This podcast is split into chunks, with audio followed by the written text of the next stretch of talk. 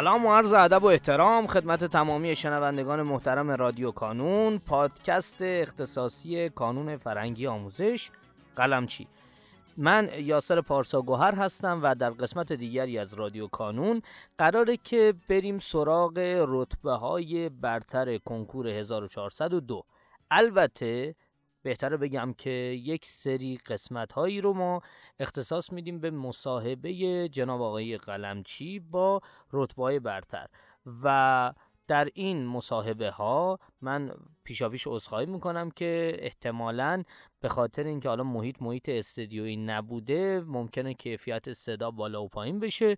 و امیدوارم که این مصاحبه ها با رتبه برتر بتونه حداقل انگیزه و حالا جهتیابی و پیش به سمت موفقیت رفتن رو در ذهن شمای دانش آموزی که هنوز حالا ممکنه یه سال دو سال یا چند سال تا کنکور داشته باشین بگذاره خب اگر موافق باشین بریم سراغ مصاحبه امروز.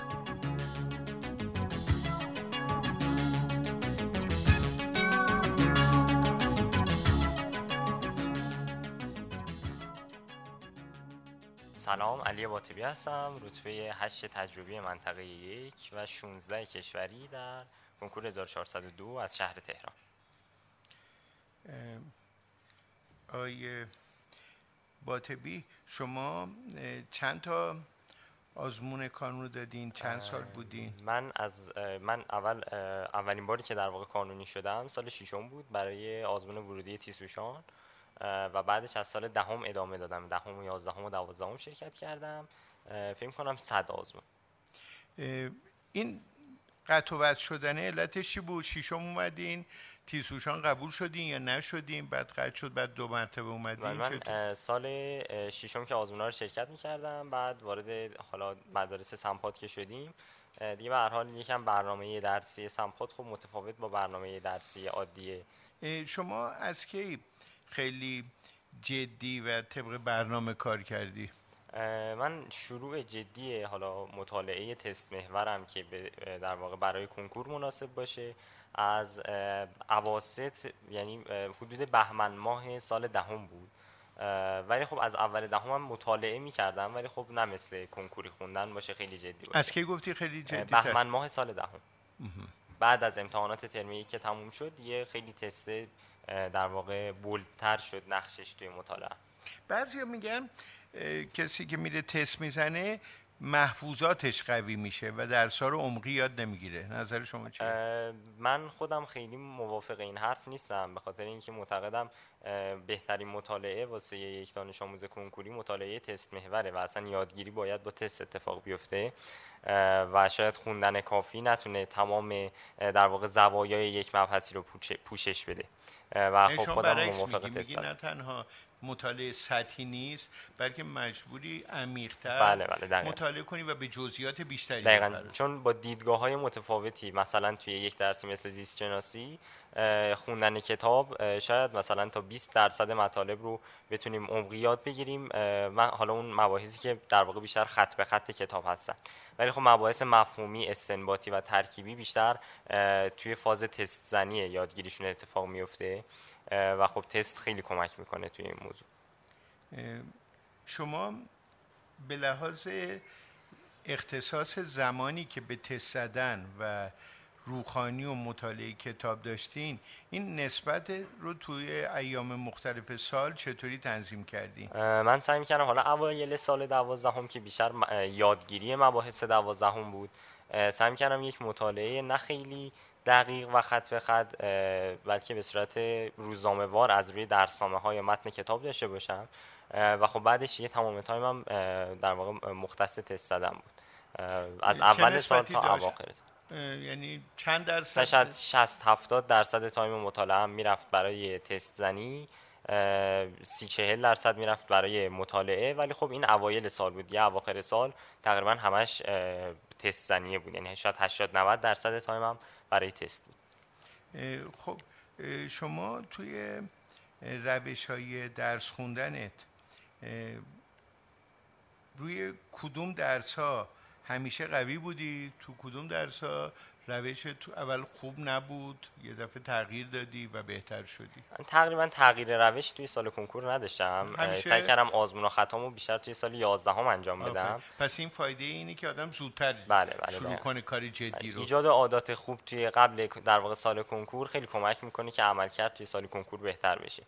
و وقتی که راه های در واقع درس خوندن در سال کنکور مشخص باشه خب دیگه نیاز به اون آزمون و خطایی نیست و خود به خود بازدهی بیشتر میشه.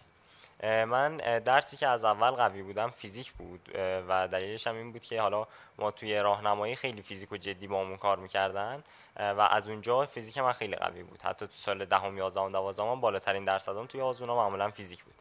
درسی که رشد زیادی داشت از اول سال تا دیگه خود کنکور که درصد کنکورم بشه درس زیست بود شاید مثلا از درصد 70 80 اوایل سال یا حتی حدودای 80 شروع شد و دیگه به آخر تو حدودای مثلا درصد 90 و خورده اه، زیست اون وقت چطوری میخوندی؟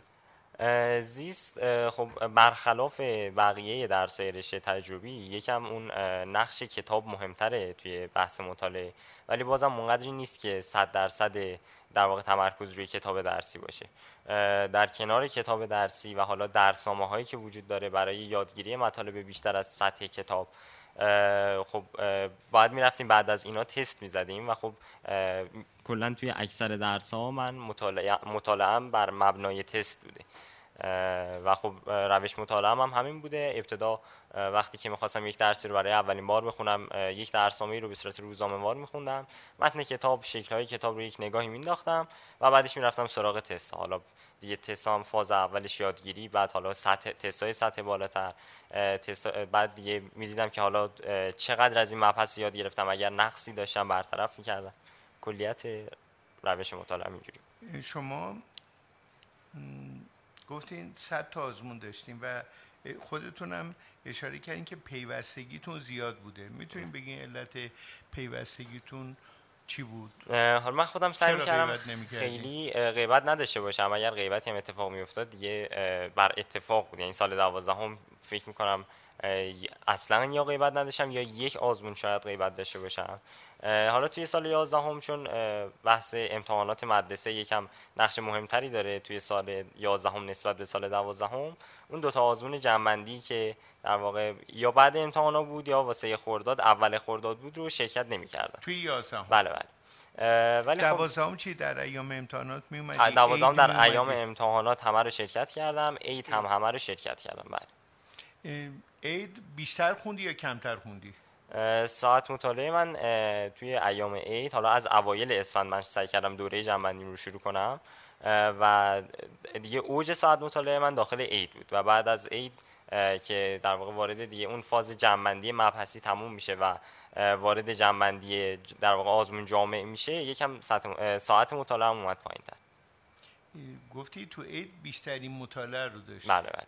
بیشترین میانگین ساعت مطالعه من شاید داخل عید خب یعنی موقعی که همه توی دید و بازدید و مسافرت و تفریح هستن شما بیشتر خوندی خانواده بهت نمی‌گفتن چقدر درس می‌خونی یا خود عمال به خودت استراحت بده؟ حالا همراهی خانواده توی ایام عید خیلی واقعا به من کمک کرد. چطوری؟ ما من فقط تنها روزی که استراحت کردم روز اول خود فروردین بود که حالا سال تحویل بود و به هر حال به دیدار بزرگترها پدر بزرگ مادر بزرگا رفتیم و بعدش دیگه تقریبا دوازده روز آینده عید رو همه رو ما خونه بودیم و خانواده هم همیشه همراه من بودن مهمونا رو چیکار می‌کردی؟ مهمون نداشتیم اصلا نداشت. داخل عید نه شاکی نمی‌شدن؟ نه نه یعنی به خاطر شما می‌دونستن نه یا؟ بله به خاطر من خود پدر مادرم واقعا خیلی همراهی کردن و خب نقش خیلی مهمی داشتن. به هر حال من در دوران مطالعه شاید خیلی رفت و آمد خونمون زیاد نبود. کسی نمی اومد خونمون برای اینکه حالا به مطالعه من لطمه ای نخوره ولی در کل بله ساعت مطالعه عید من خیلی بالا. پدر مادرت بیشتر جدی و سختگیر بودن یا مهربون بودن؟ اه، یا هر دو کدومش بیشتر؟ در جای خود سختگیر بودن در جای خود هم مهربون بودن. یعنی شاید سختگیریشون حتی بیشتر هم کمک می‌کرد. اگر احیانا نمرت توی آزمونی خوب نمی‌شد واکنش خودت و پدر مادرت چی بود؟ خب خودم که به تا اون یکی دو روز اول بعد آزمون خب ناراحت بودم. مثلا که حالا مطالعه کردم خیلی نتیجه دلخواهمو نگرفتم ولی خب بعدش سعی می‌کردم فراموشش کنم و هدف گذاری کنم برای آزمون بعدی. پدر مادرم سعی داشتن که بیشتر روحیه بدن. یعنی که خب شاید اتفاق بوده شاید حالا هر اتفاقی افتاده. نه نه اصلا. هیچ وقت سرزنش حالا برعکس اگه نمرت خیلی خوب می‌شد بهترین نمرات رتبه چی بود؟ من بهترین رتبه هایی که آوردم آزمون های جامعه آخر سال بود که فکر می‌کنم رتبه کشوریم 10 تا 20 می‌شد و رتبه منطقه هم 1 تا 10 می‌شد. اون وقت اینجا مغرور نمی‌شدی؟ یه موقع نمرت خیلی خوب بود. مغرور بشی دیگه درس بله. نخونی بگی دیگه من به اوج رسیدم کم کاری کنی. سعی می‌کردم خوشحالی بعد از نتیجه خوب در حد چند ساعت طول بکشه که کیفیت مطالعه و کمیت مطالعه در روزهای آیندهش خیلی پایین نیاد. پدر مادرم هم خوب تشویقم می‌کردن قطعا اما نه به اندازه که مغرور بشم.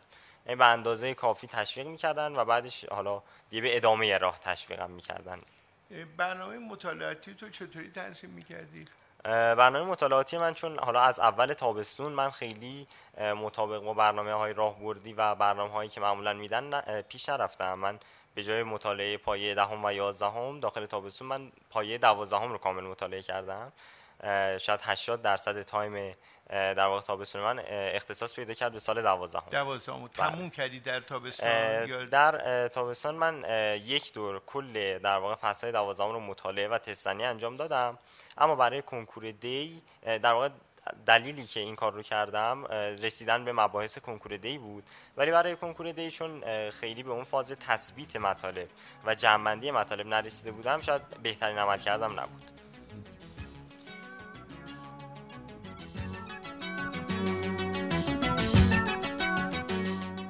در پایان امیدوارم مسیری که آغاز کرده ایم بتونه نقشی هرچند کوچک در موفقیت دانش آموزان عزیزمون داشته باشه و همچنین تشکر می‌کنم از تمامی کسانی که ما رو در تولید هرچه بهتر این پادکست یاری می‌کنن. تا شماره بعدی رادیو کانون خدا نگهدارتون.